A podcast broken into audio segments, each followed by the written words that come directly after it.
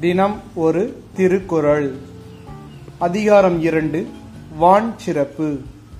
நீரின்று அமையாது உலகெனின் யார் யார்க்கும் வானின்று அமையாது ஒழுக்கு.